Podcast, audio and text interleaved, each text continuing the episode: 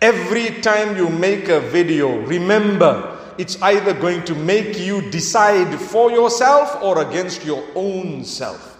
That's what I tell the TikTokers and the Instagrammers, the Instagrammers and the YouTubers and the Facebookers and the Twitters. Subhanallah. When we were young, call people a twit, they'll give you a nice tight slap. MashaAllah. Now they're all Twitters. May Allah grant us ease.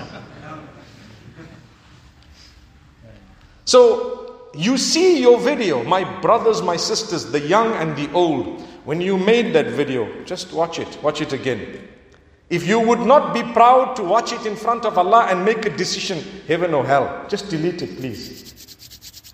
Do you get the point? What is social media become about? Like I've said before, and I'm talking about this because it's becoming a major problem where people are not guided as to how I should use this. I want to tell you it's simple. Ask yourself, I'm going to watch this in front of Allah. Would it be okay or not? And Allah's going to tell me, decide for yourself or against yourself.